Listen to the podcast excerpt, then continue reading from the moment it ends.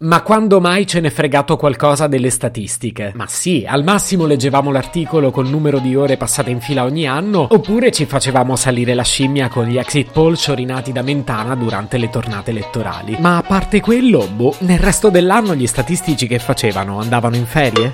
Poi però è arrivata la pandemia e ci aspettiamo che gli statistici ci dicano cosa faremo la prossima estate. Se potevi cambiarmi il carattere, nascevo Ward. Si chiama Marcello Forcina, dice quello che pensa, pensa poco a quello che dice, ma quando c'è da sudare preferisce quattro chiacchiere e un Campari Spritz.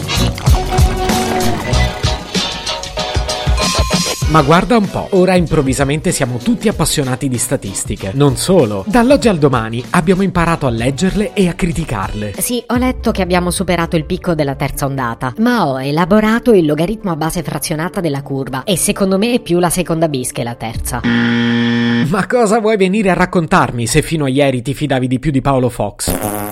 La pandemia ci ha fatto notare che tra noi e il mondo delle statistiche c'è un enorme baratro. C'è sempre stato, ma oggi si nota di più. Diciamo che ci ho pensato a lungo e ho deciso che è arrivato il momento di capire il perché di questo litigio. Adesso vi spiego. Ma quanto sono utile!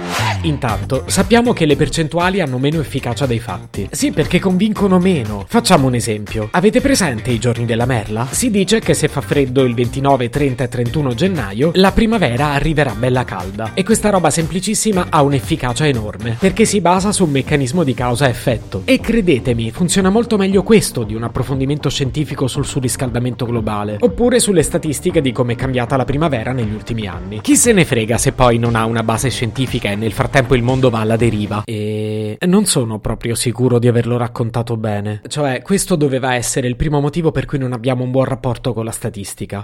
Prometto che il prossimo lo faccio più semplice. Ci posso riuscire perché il prossimo si riassume con un solo concetto. Le percentuali parlano strano. Sì, sono una specie di lingua straniera che non hai studiato perché a lezione preferivi dormire.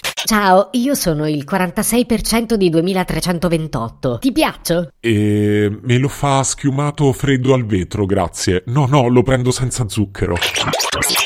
Scherzi a parte, non riusciamo proprio a capirle. O meglio, ognuno le traduce a modo suo. Facciamo un esempio. Poniamo il caso che se ti esponi a un rischio hai il 29% in più di probabilità di contrarre una malattia. L'ho fatto proprio a caso questo esempio, eh? Ebbene, questo 29% può essere tradotto almeno in tre modi diversi. C'è chi ci legge due terzi di bicchiere mezzo pieno, e due terzi è tantissimo. Perciò il 29% è decodificato come un rischio davvero basso. E dai, eh, me la sono scampata anche stavolta. Poi c'è chi si concentra sul fatto che 29 non è 30 e 30 è un numero grande, intero e tondo. Un numero concreto che riusciamo a capire. 29 euro invece sono pochi. Ma cavolo, a 29,99 è un'offertona, devo assolutamente comprarla. La decodifica finale è che 29% è una probabilità davvero bassa. E infine c'è un terzo gruppo di persone. Sono quelle che davanti al 29% iniziano già a sentire i sintomi. Ma sì, probabilmente si tratta di ipocondriaci. E io posso serenamente prenderli in giro perché a questo punto saranno già su Google a controllare i sintomi. Siamo giunti all'ultima tesi a supporto della mia teoria. Teoria che, riassumo, riguarda la nostra diffidenza nei confronti di statistiche e calcoli di probabilità. Questa terza deduzione è la più importante di tutte e riguarda la mia generazione. L'origine di questa sfiducia è contenuta in questo reperto audio. Il fatto che sia divertente e un po' vintage non gli toglie rilevanza scientifica, ok? Una sorpresa su cinque sarà uno di noi. Sì, questo era lo spot dell'ovetto Kinder, con le sorpresine fighe da collezione, non quelle farlocche. Ci promettevano che ne avremmo trovata una ogni cinque, ma questa probabilità non si verificava mai e da lì non ci abbiamo mai più creduto. Se potevi cambiarmi il carattere, nascevo Ward.